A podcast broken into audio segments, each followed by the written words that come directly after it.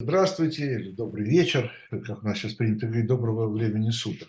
Мне не нравится это приветствие, но давайте с него все-таки начнем, поскольку мы не знаем, когда мы выходим в эфир. Э, итак, программа «Дилетанты» э, – последняя программа, посвященная декабрьскому номеру журнала. Прощаемся мы э, таким образом с 2022 годом, с журнальным 2022 годом, и плавно э, входим в 2023. Могу сообщить, что буквально сегодня в типографию отправлены файлы первого номера 2023 года, э, который мы начнем обозревать со следующей недели, но предварительно могу сказать, что главная тема этого номера, надо же было как-то вас уважаемая наша аудитория, уважаемые наши читатели, как-то немножко э, ну, развлечь. Э, вообще, э, кстати, как глагол «дилетанте» по-итальянски – это «развлекать». Так что, так что годится, да, так что немного вас развлечь перед Новым годом, поскольку журнал должен выйти 22 декабря, и там главная тема у нас, хотя сейчас мой сегодняшний собеседник скажет, ничего себе развлечения. Э, главная тема у нас там королева Марго. Ну, э, ничего себе развлечение Варфоломеевская ночь, да? Спрашиваю я Алексея Кузнецова, с которым мы сегодня, коллегу, историка, э, с которым мы сегодня проведем нашу вот эту программу. Как добрый можно? день, Виталий Наумович, добрый день все. А, ну, я на это скажу только, что Варфоломеевская ночь, конечно, так себе развлечение, хотя кто-то в эту ночь, безусловно, развлекся, что не служит к вящей славе человеческой натуры. Но, к счастью, Маргарита Наварская не исчерпывается только Варфоломеевской ночью, и в ней она, безусловно, не самый главный участник. И как раз в том кусочке, который писал туда я, э, посвященный реальной истории Дела Моля, и сравнение его с тем, который стал... С тем Голоморем, который был на самом... Да, которую Дюма, да. Так вот, там вся вот эта история, э, забегая вперед в качестве такого анонса спойлера, история об их встрече в Варфоломеевскую ночь, той самой, с которой начинается э, книжный роман. Эта история выдумана. В реальности эта встреча произошла позже при других, гораздо менее драматичных обстоятельствах. Но произошла. Что было, то было. Ну вот, ну и не надо забывать, что королева Марго, Маргарита Наварская, наша, наша, наша Маргоша, Анна, это во французском кино, в мировом кино, это неповторимая Аджани, да, красавица, э, актриса, это еще, видимо, здесь играет роль э, наша франкофилия многих э, сотрудников дилетанта. Поэтому... И если я правильно понимаю, у нас на обложке именно, именно Джани. Да, да, да, да. Изабелля Джани, именно она на обложке. Ну а что можно найти, что можно найти красивее? Ну хорошо, давайте мы э, об этом, об Джане, о Варфоломеевской ночи, о королеве Марго и о других материалах первого номера. Там много чего интересного. Э, поговорим, начнем говорить со следующей пятницы. Э, а сегодня мы завершаем, еще раз повторю, обзор декабрьского номера. Ну, я вам скажу, такой со скан... завершаем такой скандальной истории. Как вы сами понимаете, рассказывать ее нам сегодня будет Алексей Кузнецов, большой специалист по скандальным историям. Э, по судам, процессам. Э, вот сегодня в его рубрике, в его рубрике «Процесс» в декабрьском номере опубликована статья под названием, у меня закрылась, извините. Э, бои семейного значения. Бои семейного значения. Слово «бои» здесь не случайно, потому что герой этого судебного процесса, бракоразводного процесса, Э, ни много ни мало великий наш полководец Александр Васильевич Суворов. Да?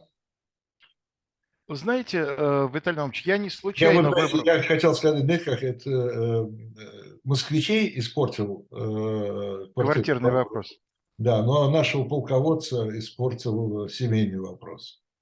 А, скажем так, он его, наверное, не испортил, он просто оказался настолько, как мне кажется, неуместным в жизни Суворова, я постараюсь этот тезис развить, что он просто проявил некоторые, ну, скажем так, далеко не лучшие э, стороны натуры, э, которые у Александра Васильевича тоже были, но э, я вот когда каждый раз, когда я задумываюсь над тем, какой именно сюжет э, значит, для рубрики «Процесс» в журнале «Дилетант» в этот раз выбрать, я иногда, не всегда далеко, но иногда примеряюсь к каким-то сегодняшним обстоятельствам, может быть, не очень явным.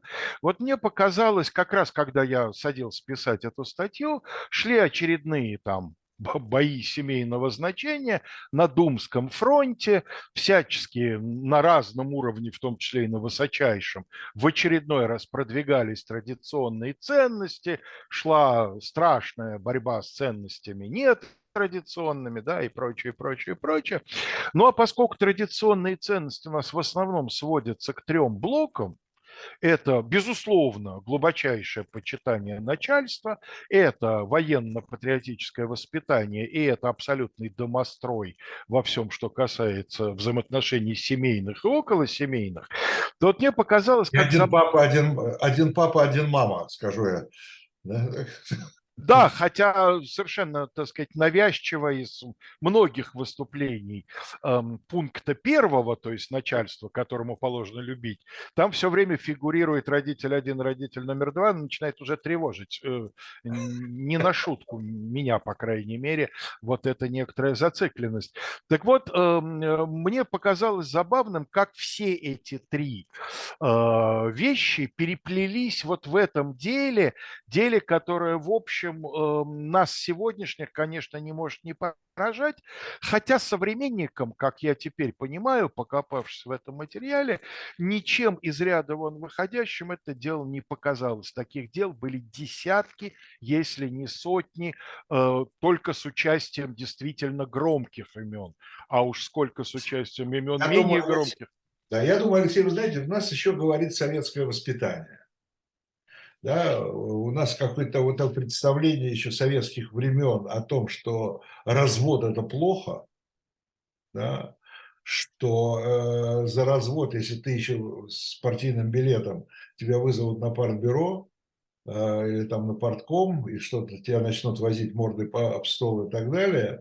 Э, и, конечно, э, такая характеристика рядом с великим, восхваляемым да, полководцем, историческим персонажем, э, как Александр Васильевич Суворов, как-то вроде как бы не очень удобно. Да, как-то не с очень... одной стороны, Виталий Иванович, да, абсолютно с этим согласен. Нет, а я имею в виду нам, нам сегодняшним. Конечно, но ведь и нам сегодняшним, пожившим при советской власти, свойственна еще одна вещь, такая определенная двойственность. И э, с другой стороны, помимо партийного билета, у нас есть некое интеллигентское советское сознание. А с его точки зрения разводиться шумно, скандально, с вываливанием грязного белья, вот с этим опет, э, воспетым у Галича, ну, воспетым я иронически говорю, конечно, описанным у Галича, а из зала мне давай все подробности, да, Помните, конечно. Товарищ да? Парамонова. Да, конечно, как про Гану все в буфет за сардельками. Я и сам бы взял кило. Да плохо с деньгами. Так вот, вот это вот э, смешение такой интимной стороны как бы жизни, как семейная жизнь, соответственно, развод, если уж он не случился, и вываливание это все на глазах у того же самого условного партбюро, в 18 веке оно тоже было, просто называлось по-другому. Да? Вот, но функции это выполнял те же самые. Вот это, конечно, тоже вызывает оторопь. С одной стороны, как так Суворов разводится, это само по себе неприлично, но еще больше Суворов так разводится, что просто полное ощущение, что это какая-то звезда эстрады середины 90-х, а не великий полководец там второй половины 18 века. А, но дело в том, что вы знаете, вот мостик, мне кажется, с Дюма здесь перекидывается очень легко. Помните в нашем любимом с вами э, романе «Три мушкетера» среди прочих гениальных фраз есть фраза, которая, мне кажется, одной из самых выдающихся в этой великой книге. Д'Артаньяна устроили бы времена меньшей свободы, но большей независимости. Вот Александр Васильевич Суворов принадлежал к тому поколению, это целое поколение, это не он один чудак такой, к целому поколению военных людей, которые жили в полном соответствии с этим принципом, хотя сами, наверное, для себя это так не формулировали. То есть они совершенно были чужды тому, что вот сегодня там военный человек должен стоять на своем, там преступный приказ не должен быть выполнен. Они были абсолютно готовы выполнить любой приказ императора или императрицы. Они не чувствовали ничего плохого в том, чтобы напоминать о своих заслугах, клянчить звездочку, деревеньку – вот эта совершенно гениальная реклама банка «Империал», звезду Александра Васильевича. Александра Васильевича. Это фантастическое попадание в образ. Суворов умел напомнить где-то намеком, где-то в лоб в письме, что вот ему не додали, вот этому дали больше, а вот он, так сказать, сражался хуже и так далее. Это было абсолютно в традициях того времени. Собственно, ведь этому посвящено горе от ума. Фамусов действительно искренне не понимает Чацкого, он не валяет дурака, он не прикидывается, он не понимает, что не так сделал дядя Максим Петрович, когда шута из себя стал корчить, потому что понял, что императрице это нравится. Да? Естественно, а как же? Мы так воспитаны. И вот они все были так воспитаны, и вот они все, они только Суворов, клянчили, интриговали, напоминали, просили звездочку, деревеньку, душек, душонок там, так сказать, тыщенку и так далее. Но при этом как же они чудили. И вот это вот чудачество, иногда принимавшее совершенно безобразные формы, иногда принимавшее формы там, ну, прямого зверства, за что, например, один из ровесников Суворова просто жизнью поплатился. Фельдмаршала Каменского свои собственные крестьяне убили за мучительство и душегубство, да, такое Салтычихиново, я бы сказал, пошиба. Вот. А, они вот в этом, как мне представляется, отстаивали личную независимость. Ведь тот же самый Д'Артаньян, он не задается вопросом, так сказать, хорошо ли помогать королеве, обманывать короля с премьер-министром иностранной державы, да? Но попробуйте наступить на его личную честь, попробуйте на его тень не с той стороны наступить, да? И тут же будет вам, так сказать, Ой. про прогулка по утру на задворке какого-нибудь монастыря, да? Вот Суворов, как и Салтыков, как и Потемкин, как и Репнин, как почти все они, а, вот этими своими взбрыками, неожиданными какими-то э, капризами, э, какими-то совершенно э, двусмысленными шутками. Мне кажется, они э, подростковый такой на самом деле вариант поведения. Они отстаивали вот это свое право на честь и достоинство, слова в то время, в общем, несуществующие. Да? 19 век потом на это смотрел в обалдении. Но хорошо 19 веку, когда подросли вот те самые два поколения непоротых дворян по Эдельману, да, вот они-то и не понимали, вот эти молодые генералы 12 года, у них были другие уже возможности свою честь отстоять. А у этих стариков не было. И вот они проявляли это таким образом. Значит, ну теперь к браку, да? Нет, да, нет, по поводу брака и ну, по поводу, под, э, до того, как мы перейдем к подробностям, еще один вопрос, может быть, такого общего характера. В какой мере вообще в этой истории с Суворовым а, проявилось, э, ну, такое э, обыденное, что ли, представление о семье военного? Да? Я думаю, что в большой степени. Потому что вот эта вот гарнизонная жизнь, вот это мы же всегда читаем, да, там в интервью или с военными, или с их женами. Вот я всю жизнь за ним ездила, там, та-та-та-та-та, да. И это, с одной стороны, это такое некое геройство женское, да, вот сопровождать мужа по гарнизонам, э, поскольку их кидают все время в разные там уголки нашей необъятной родины. А, а с другой стороны, это испытание для, так сказать, семейных уз. Но это, это, безусловно, проявилось. Я приведу просто примеры того, как первые несколько лет Варвара Ивановна изо всех сил попыталась соответствовать вот этой социальной роли, так сказать, терпеливая жена военного, которая за ним таскается по гарнизонам. Но это-то как раз тема вечная, потому что сколько безымянных э, капитанов и подполковников сейчас сидят и вспоминают, как их жены вдруг, да, после там 10-15 лет безропотного скитания по всяким зауральским и прикамчатским э, местечкам с номерными, так сказать, названиями, вдруг неожиданно взбрыкивали и начинали творить черти что, там спутывались с молоденьким лейтенантом или ввязывались в какую-то склоку или там вдруг начинали разводиться, там детей делить и политотдел доводить до истерики. Это понятно. Это как раз, в общем, ну, ну действительно, любого человека можно довести. У, кажд... у каждого свой порог, у кого-то он меньше, у кого-то он выше, но он у всех есть. Да? И этот порог в конечном итоге может быть перейден, порог терпеливости. Я думаю, что вообще всего этого дела не было бы, если бы не другие представления, представления о том, что неприлично взрослому, зрелому, состоявшемуся мужчине быть не женату. Вот на самом деле я абсолютно уверен, что э, Александр Васильевич Суворов действительно не был создан для семейной жизни. Думаю, что это понимал думаю, что э, отдавал себе в этом отчет. Причем это не какая-то болезнь. Я сразу хочу сказать, э, как и в случае с очень многими его ровесниками, как в случае с генералами следующего поколения, ходили слухи до сих пор любители всякой клубники, иногда их там вытаскивают о том, что вот Александр Васильевич вообще был не по женской части, что он любил солдат гораздо полнее, чем описано в науке побеждать. Вы знаете, это рассказывали практически про всех нужно было быть феерическим бабником, вроде Кутузова или Румянцева, для того, чтобы про тебя не рассказывали, что ты к солдатам неравнодушен. Да? Эта слава сопровождала Багратиона, эта слава сопровождала Потемкина, эта слава кого только не сопровождала. Никаких оснований в этом отношении нет. У Суворова случались всякого рода интрижки.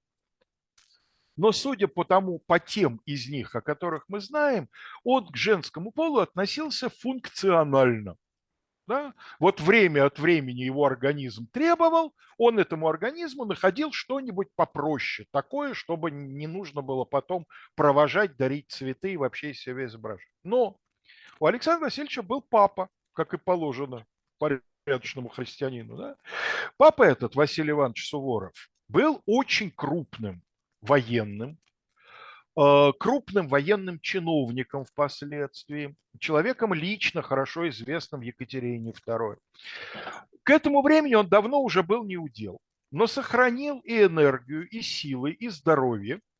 И, в общем, будем называть вещи своими именами, он маялся. Э, вот в его хозяйстве с точки зрения военного человека был непорядок. А он был не просто военный человек, он был еще и интендант в том числе. Да? Вот он осматривал свое хозяйство интендантское и наблюдал в нем непорядок. Непорядок заключался в том, что имеется сын 40 лет, совсем уже большой мальчик, да, и сын уже генерал, и ордината у него есть, и слава у него, ну, еще далеко не такая громкая, как будет, но уже кое-какая вполне твердая профессиональная слава есть. Вот теперь жениться надо. Внуки нужны. Вот. На вопрос, зачем, Василий Иванович, наверное, его бы не понял. А как? Ну, конечно, мужчина, достигнув возраста и положения, должен жениться. Нужны внуки. Но я не думаю, что это просто вот дедушкин каприз, потому что суть по дальнейшему поведению Василия Ивановича, он вот именно вот ты мне маленького роди, чтобы я с ним нянчился, вот этого у него не было. Не, просто так полагается. Да, Именно что. Ему не хотелось отвечать на вопросы в Аглицком клубе, ему не хотелось в каждом косом взгляде подозревать эти вопросы. А что это у вас, Василий Иванович, сыночек-то до сих пор и не женат, хотя он там герой и генерал. И Василий Иванович просто вызвал сына в свойственной военном такой лапидарной манере, причем вызвал его с войны, практически, да, ну, ко мне. И надо сказать, что Суворов не, не, не осмелился ослушаться. Василий Иванович лично подобрал невесту. Ну, то, что невесту подобрал отец для этого времени, для этого круга более или менее нормально, да, так часто делали. И, в общем-то, э, если посмотреть на это с прагматических позиций, э, логика э, старшего Суворова, она достаточно понятна. Значит, имеется девушка. Давайте ее оценим. Да?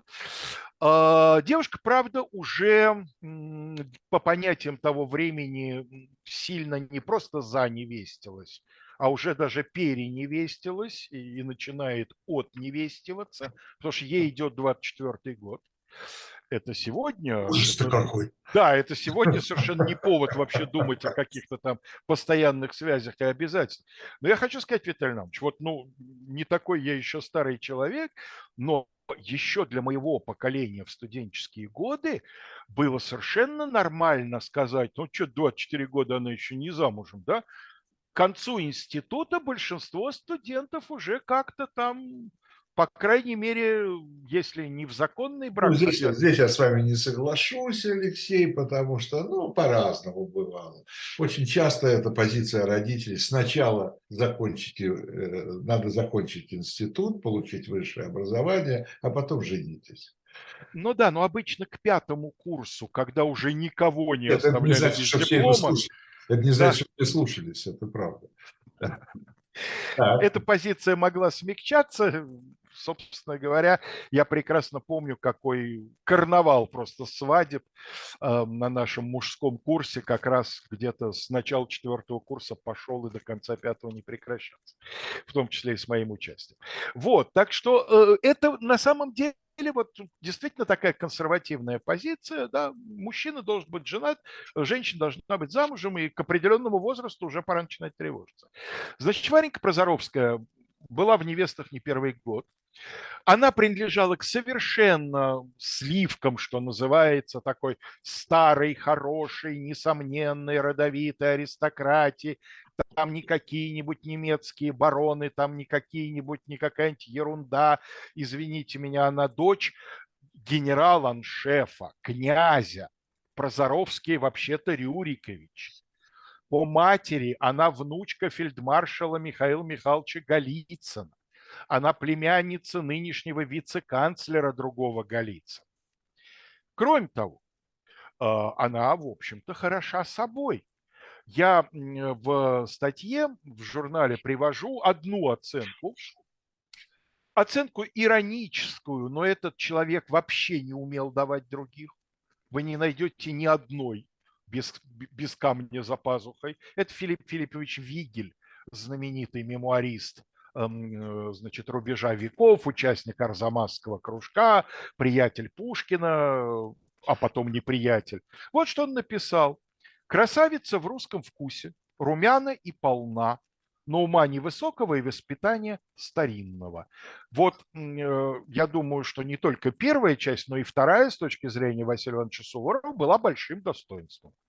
Еще не хватало, чтобы женщина умничала и была новомодного воспитания. Прекрасная девушка. А Хороша... что, же, что же задержало в невестах? Как обычно, квартирный вопрос, только шире, денежный. Дело в том, что при таких выдающихся достоинствах э, за ней давали смехотворное приданное, всего 5 тысяч. Это очень большие деньги, но э, для брака с человеком, скажем так, принадлежащим к такому же уровню родовитости, Суворовы не принадлежали, конечно. Да? Василий Иванович Суворов, да, из дворян, понятно, да, сам генерал-аншеф, но, конечно, ни Рюриковича, ни князей там в помине не было. Да? Вот пять тысяч, ну, хоть бы еще село с деревеньками, да, нет ничего такого. Пять – это все, что князь Прозоровский ему предложил. И в результате э, Прозоровский вынуждены согласиться на этот, с их точки зрения, мезальянс. Ну, кроме того, в общем-то, э, Александр Васильевич уже был известен лично, э, и давайте оценим жениха тоже. Некрасивый, худенький, щуплый, маленького роста, лицом похож на мартышку, крайне экстравагантен, даже по меркам того экстравагантного времени, но слухи о его чудачествах, то петухом при всех начнет кричать, то, так сказать, там начальству рапорт сделает в такой форме, что начальство два дня в изумлении ходит, да, издевается или, или дурак, да? Вот это все, конечно, наводил на определенные мысли, но плюсы перевесили минусы с обеих сторон. И к моменту, когда Суворов вернулся был вызван с войны. В общем, все уже было решено, договорено, его никто не спрашивал. А надо сказать, что Александр Васильевич... Ее тоже, видимо, да? Ее тоже. Безусловно. Вот ее-то уж совсем не спрашивали. Потому что, ну, кто же спрашивает традиционного воспитания в семьях девицу, да? Тем более, что можно подумать, что не очередь с утра стоит э, альтернативных вариантов. Ну и в результате эти два создания, на редкость не подходившие друг другу. Вот понимаете, а, очень часто бывает так, что люди во многом разные образуют замечательные пары. Да? Они друг друга дополняют. А вот э, Варвара Прозоровская и Александр Суворов были разными настолько, что они не могли дополнить. Да? Вот эти выступы на них, они не совпадали. Они наоборот, они шипами сталкивались, эти выступы. Так что искры. Впрочем, надо сказать, оба сначала изо всех сил пытались. Александр Васильевич, несмотря на то, что шла война, и он, конечно, туда рвался всеми вообще фибрами души, а, он какое-то невероятное для него время изображал молодого мужа. Что-то около двух месяцев он продержался. То есть война идет, звезды сыплются, чины раздаются, крепости берутся. Война явно идет к концу, а это значит, что будет нарастать вот этот звездопад, что она идет благоприятно и благополучно для русской армии. Вот он, тем не менее, гуляет с молодой женой. Алексей, это какая война была? Это русско-турецкая, первая. Русско-турецкая первая, да. Я имею в виду первое в правлении Екатерины. А, мучиться страшно. Я хочу напомнить, что пройдет всего десятилетие, даже, да, десятилетие другое, ну, полтора десятилетия пройдет, и гораздо более молодой генерал из совершенно другой среды, женившись на женщине по имени Жозефина, от нее смоется через сутки потому что у него тоже горит война, потому что тоже он чувствует, что впереди, так сказать, слава, первые победы и так далее. Я имею в виду, естественно, Наполеона, практически из-под венца ускакавшего принимать эм, армию, с которой он потом совершит свой феерический первый итальянский поход в 96 году. Вот. Так что это у, вот у военных такого темперамента, это, конечно, в крови. Но Суворов вытерпел приличествующее время. А дальше вот начнется то, о чем вы говорите. Ведь карьера его на самом деле, она очень нелинейно шла. И э, вот та действительно совершенно оглушительная слава, она же придет к Суворову уже очень немолодому. По тем временам просто к старику.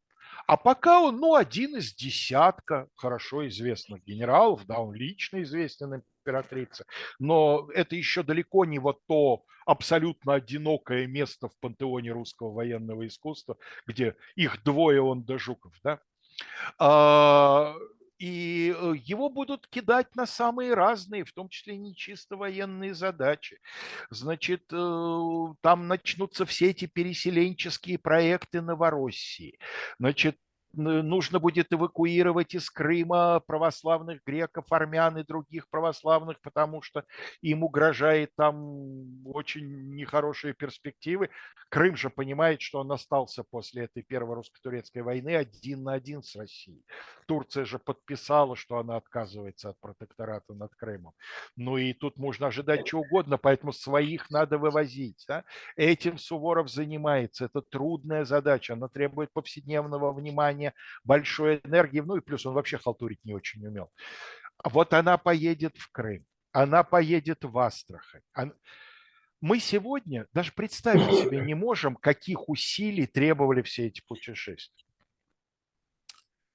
А, у них родится ребенок, знаменитая впоследствии Суворочка, а, Наташа Дурова, так, Дурова, извините, Суворова, конечно, которая потом выйдет за, за одного из Зубовых вот, любимица Александра Васильевича. А потом пойдут выкидыши один за другим, и при том, что Варвара Ивановна явно была женщиной крепкой и здоровой, я думаю, что это вот эти вот условия жизни, вот эта вот дорожная тряска, вот эти вот необустроенные для жилья помещения, она пыталась, она пыталась наводить уют, какие-то вешать там занавесочки, какие-то этажерочки, ширмочки расставлять. Но, во-первых, Александр Васильевич был, к этому подчеркнуто демонстративно равнодушен.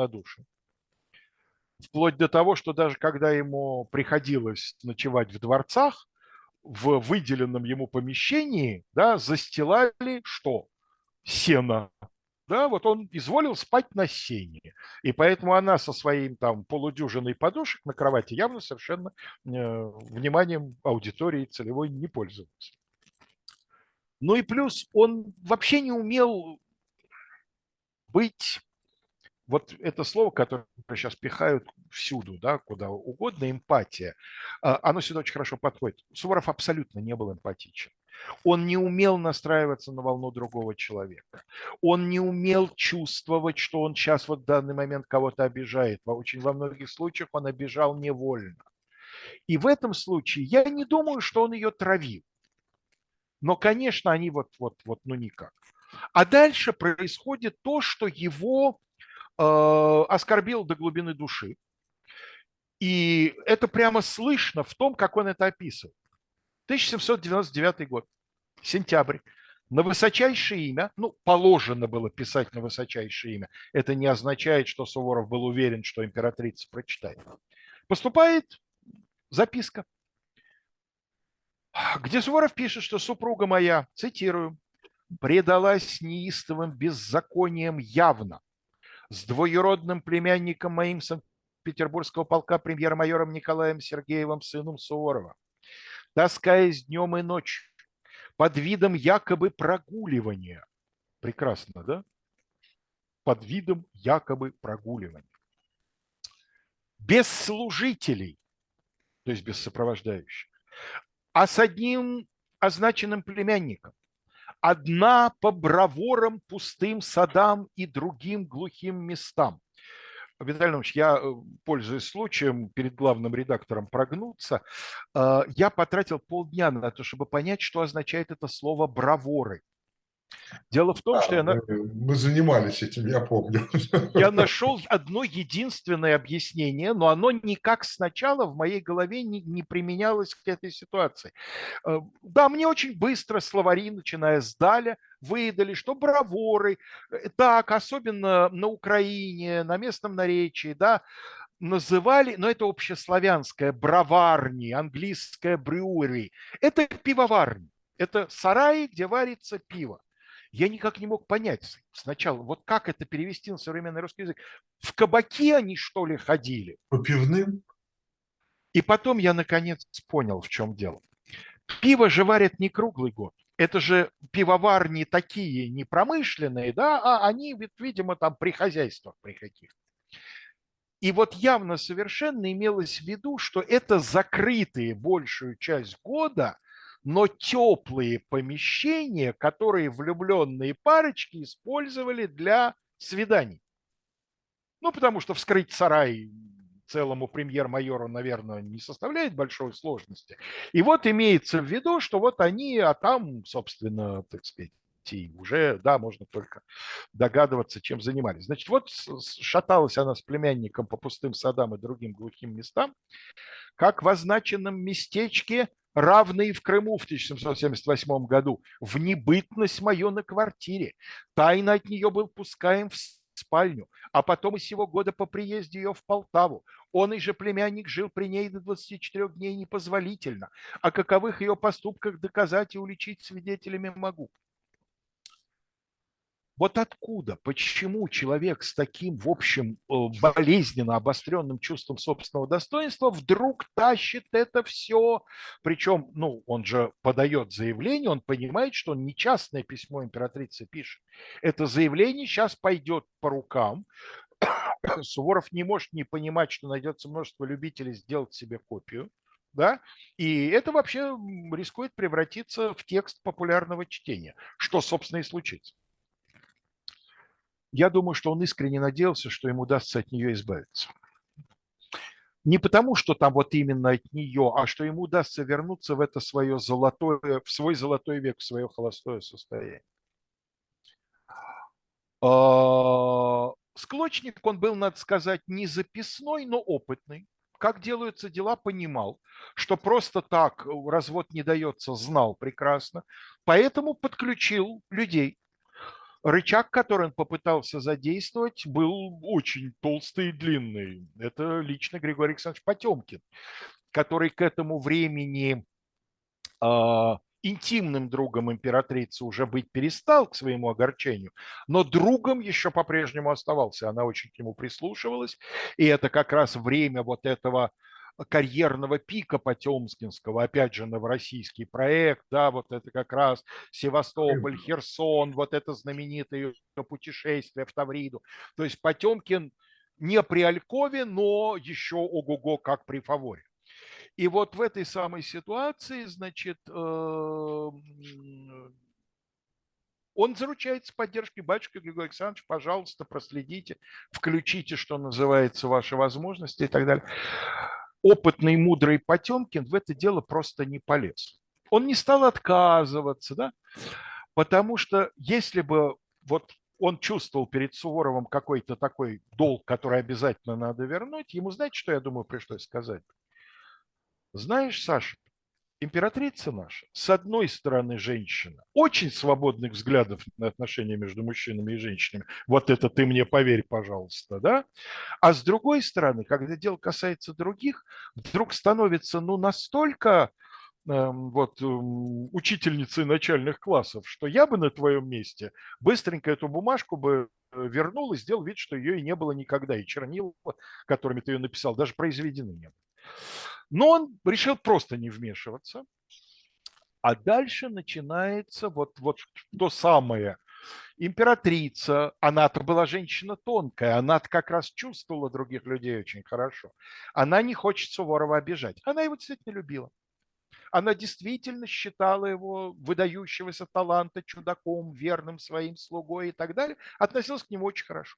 Никогда, кстати, не меняла этого отношения, хотя вообще была э, достаточно переменчива. Но тут вот нет, нет, она его ровно любила всю свою жизнь. И э, с этой точки зрения она понимает, что, в общем, ему плохо. Но с другой стороны, она не хочет этого развода, потому что она, как многие вот люди того времени, почти все, исходит из того, что мужчина не женатый, вот он будет дурака валять, он будет бесить, и так далее, притрутся, стерпится, слюбится. И она выбирает очень интересный и очень, надо сказать, немецкий, на мой взгляд, не хочу никого обидеть, способ улаживания этого конфликта. Она дает этому делу целиком окунуться в канцелярию. А кто, то есть она дает этому делу законный ход. А кто должен законным ходом заниматься? А вот этот вопрос трудно найти более запутанный юридический вопрос, чем кто должен заниматься разводом. Точнее, даже никто. Кто понятно. Развод оформляет церковь. Поэтому решение окончательное за синодом, но синод будет утверждать решение органа, стоящего ниже, местной епархиальной канцелярии. Было подано э, заявление Суворовым в славянскую дело на Полтавщине происходит, но Полтавской губернии еще пока нет, она только в XIX веке будет образована, пока в городе Славянске находится местная епархиальная консистория. Такой орган, который ведает целым рядом всяких чинов, э, чиновно-церковных вопросов, кадрами ведает, проступками ведает и разводами в том числе. И вот консистория должна одобрить. Если консистория одобрит, то епархиальный значит, э, архиерей, скорее всего, утвердит, синод в этом случае просто прокомпостирует и, так сказать, развод дается. Но это довольно редкий случай. А консисторские, узнав, с какой высоты это дело к ним упало, они же, они же чиновники, они же тоже чувствуют, что тут совершенно непонятно, куда ветер дует. А главное, четко указаний нет от них-то, что хотят, чтобы мы сделали что. Вы хотите, чтобы мы побыстрее это все уладили? Так и скажите. А как уладили? Нам отказать или согласиться? А указаний сверху нет.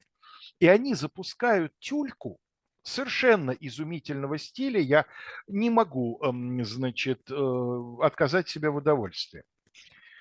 По указу Ее Императорского Величества, славянская духовная консистория, слушав всей челобитный, как проситель генерал-поручика кавалер вонный свидетель иных крепких доводов в силу генерального регламента 19 статьи не изъяснил, того ради определились ее челобитному генерал-поручику возвратить с надписью, и когда он, генерал-поручик, подаст челобитную в сходство вышеписанного узаконения, то при приеме он и взять указанную пошлину, и тогда явки жены его, генерал-поручика Варвары, в сию консисторию для ответа учинить особое определение. Там еще два абзаца, но я уже не буду. Понятно. Он нарушил один бюрократический пункт два точнее, да, он не оплатил пошлину сразу при подаче, и он что-то там, то ли место не указал, то ли еще что-то. Забирайте. Да, перепишите, господин генерал-поручик, и вот когда вы подадите в то окно, в приемные дни, но ведь прекрасно известный прием, да, любой бюрократ им владеет совершенством. Когда непонятно, тяни время. И Суворов изнемог, и на оставшиеся последние у него силы устроил церемонию примирения. Вот это как раз одно из тех самых его гранд-чудачеств, которыми, как мне кажется, он по-своему, по-своему, по-детски, по-подростковому оборонял свою личную честь и независимость. Он расписал целый ритуал. А, значит, прибыло местное епархиальное начальство он в простой рубахе и простых, значит, военных штанах. Она в какой-то там тоже простой, напоминающей длинную, значит, ночную рубаху, таком вот этом салопе. Они со свечами, колено преклоненные, просят друг у друга прощения. Местное, значит, начальство церковное там как-то их благословляет, накладывает на них какую-то легкую эпитимию. Была сделана вторая попытка – ну, а дальше закончилось все таким же скандалом. Фамилия любовника будет названа другая, но абсолютно те же самые мотивы. Вот она беззаконно вступила, значит, там это самое. И вот дальше Александр Васильевич ведет себя совсем нехорошо.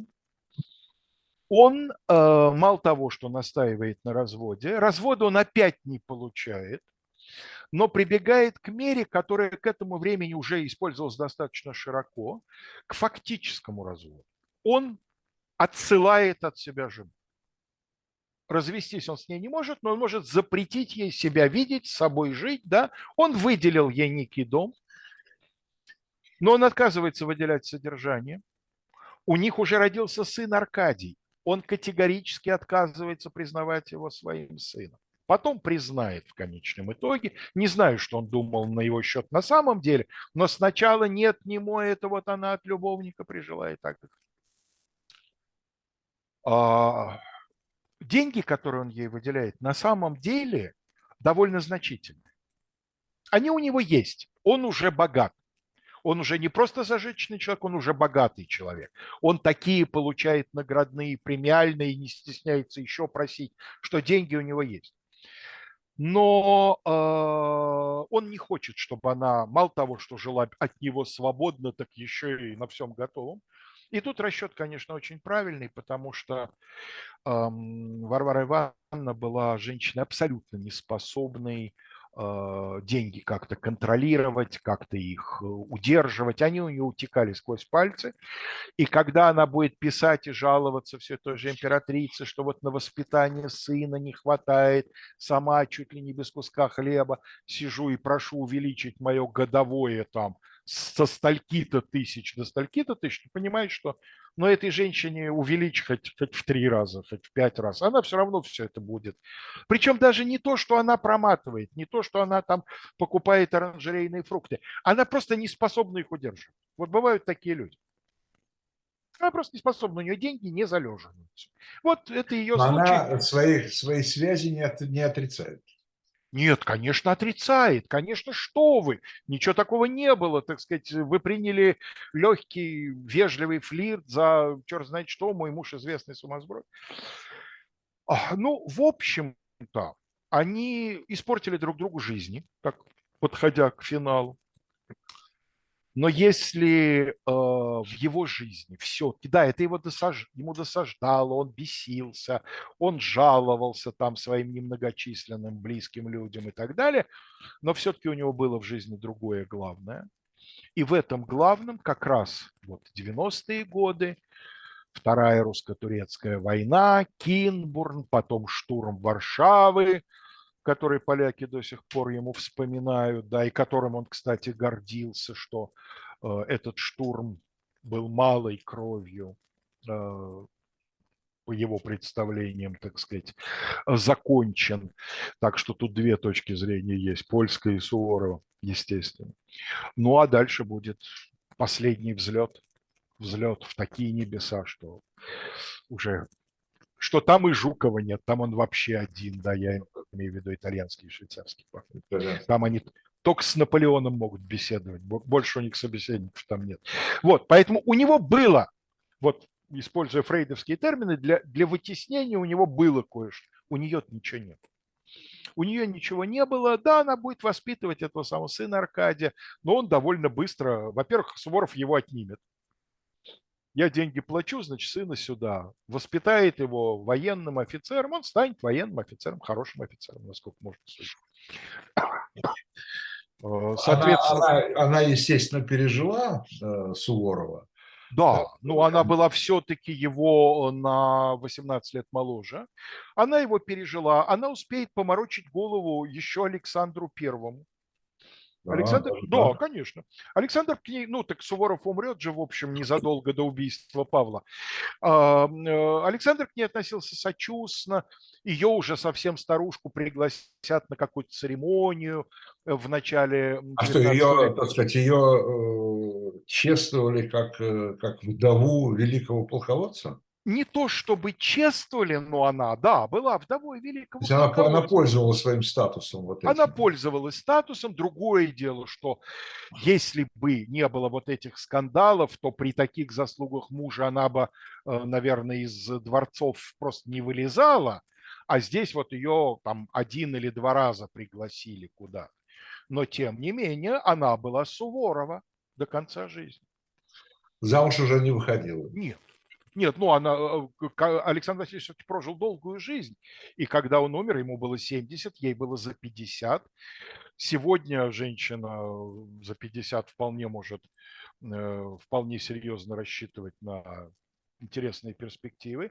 А в то время, в 50, уже начинали шепотом вежливо интересоваться, оживали по причине глубокой древности. Да?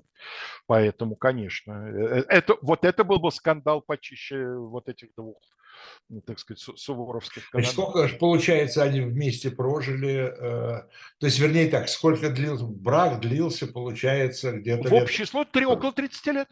Около В с- в 30 40 лет. он женился, в 70 он скончался, формально брак продолжался 30. А э, реально сколько они прожили вместе? Ну вот если сложить вместе то, что было до первого скандала и вот это Да. примирение между первым и вторым, то в общей сложности получается лет 5-6. То есть первый скандал э, наступил достаточно быстро после. Достаточно быстро, да. Достаточно. Недолго она терпела своего. э, Я думаю, что они вдвоем терпели с обеих сторон недолго, да. Мне, я говорю, это было запрограммировано. И таких вот случаев, другое дело, что не все обладали такой страстностью и такой, таким умением дело доводить до конца или до полного абсурда, как Александр Васильевич. Но вот в таком вот фактически удаленном дистанционном браке жили многие. Жили многие. Или уж совершенно плевали на приличие, как тот же Румянцев, который был замечательно женат, но в каждую компанию возил с собой гарем, причем каждый раз разный. Вот. э, Но дело в том, что у Александра Васильевича было еще одно осложнение. Он был действительно глубоко верующим человеком. Вот так не показно. То есть и показно тоже, но и в глубине души тоже, безусловно, это очень видно. И поэтому для него это был совершенно невозможный образ поведения. Э, когда они расстались, э, ну, мы же все клубничку ищем, конечно, да, мы журнал, журналюги, такие, такого, такие, такие люди. А когда они расстались, у него-то были какие-то связи еще на стороне? Э, таких, какие, эм, значит, ну, можно было упомянуть, упомянуть в обществе нет. Каких-то маркетантки, да, есть какие-то рассказы о том, как солдаты ему на очередном биваке кого-то притаскивали. Он принимал с благодарностью, как знак солдатской, э, так сказать, теплого к себе отношения. Я думаю, что он и котелок каши принял бы с, с той же примерно эмоцией. Потом выбегал из палатки, бегал по лагерю, кричал «я согрешил, я согрешил». Вполне допускаю, что это таким образом по-солдатски Суворов своим солдатам говорил спасибо. Дескать, ребята, вы мне подарок обеспечили. Может, он мне был и не очень нужен, но я же А не это могу... не легенда, это не легенда, вот эта его э, сумасшедшая любовь солдат к нему. Но вот в чем, скажем, в чем сомнений нет, да, то, что описано абсолютно э, там разными, независимыми друг от друга людьми, не склонными к сентиментальности. Когда они карабкались на швейцарские перевалы, и он до последнего, сколько мог, шел сам, но потом вот, ну, все, стал все чаще и чаще присаживаться на камень, да, сереть лицом, да, ему, ему 70 лет то э, солдаты его понесли на руках, как ребенка. Поскольку он очень маленький, да, они просто брали его как, как ребенка и несли на руках, передавая друг другу. И вот э, такой пример отношения к полководцу, солдат, я знаю только еще только один. Когда после русского похода старый наполеоновский ветеран вернулся и в кругу семьи Камелька рассказывал там об ужасах русской зимы и русских казаков, э, какой-то племянник из молодых до ранних спросил, дядечка, ну а зачем вы вообще отправились в эту ужасную Россию? Вы же уже были ветеран, заслуженный солдат, вы, вы не подлежали этому самому обязательному, да? Вы могли остаться дома в каком гарнизоне там трубку курить. Тот на него посмотрел, как на идиот, сказал, ты что, не понимаешь? Но мы ветераны, мы не могли оставить его одного. 680 тысяч великая армия, но они считали, что если они с ним не пойдут, они оставят его одного. Ну да, потому что, ну, как обычно, все-таки такие истории, в таких историях, с одной стороны, э, конечно, не может быть, что называется, дыма без огня, э, но а с другой стороны, там всегда, конечно, очень много еще накручено дополнительно, да? Накручено официальной пропагандой, да, безусловно, конечно. Но дело в том, что вот эм, Суворов, э, при всем том, что я сказал, что эмпатией он действительно не обладал, а вот каким-то врожденным чувством, то, что актеры называют органикой, да, но, правда, только в одной среде. Вот он был актером для совершенно определенного типа зрителя – вот в этой среде он действительно чувствовал себя дома, и он чувствовал, чего они от него ждут, чему они будут рады, ну и, конечно, победы, потому что моральный дух армии – это в первую очередь уверенность в высоких качествах командира. Да? Если армия в командира верит, а в него она верит. А, он какой там у нас по э, по счету генералиссимус. Третий, Предпоследний. Четвертый. Предпо, предпоследний. Это точно. Это точно, что предпоследний. Получил он от Павла на это звание. Э, и надо еще сказать, что служил всем императорам одинаково верно, что называется, да, и, и все его ценили одинаково. Независимо, да, потому что конфликт его с Павлом был. Того, что, да, между Павлом и Екатериной. Был, но Павел же этот конфликт и исчерпал. Да, конечно. вызвав его для, для того, чтобы отправить его в Северную Италию, сказав «воюй, как умеешь». Да? В устах Павла «воюй, как умеешь» Ну, это, да. это Павел через такое должен был переступить в себе, что я даже не могу, не, могу, не знаю, с чем сравнить. сам себя считал Конечно, во- умеешь. выдающимся, А мои уставы мною писанные, да, что же они, псу под хвост теперь? Ну, так он и не выдержал под конец, когда все уже кончилось. Начал по мелочам придираться. Все-таки Павел был Павел.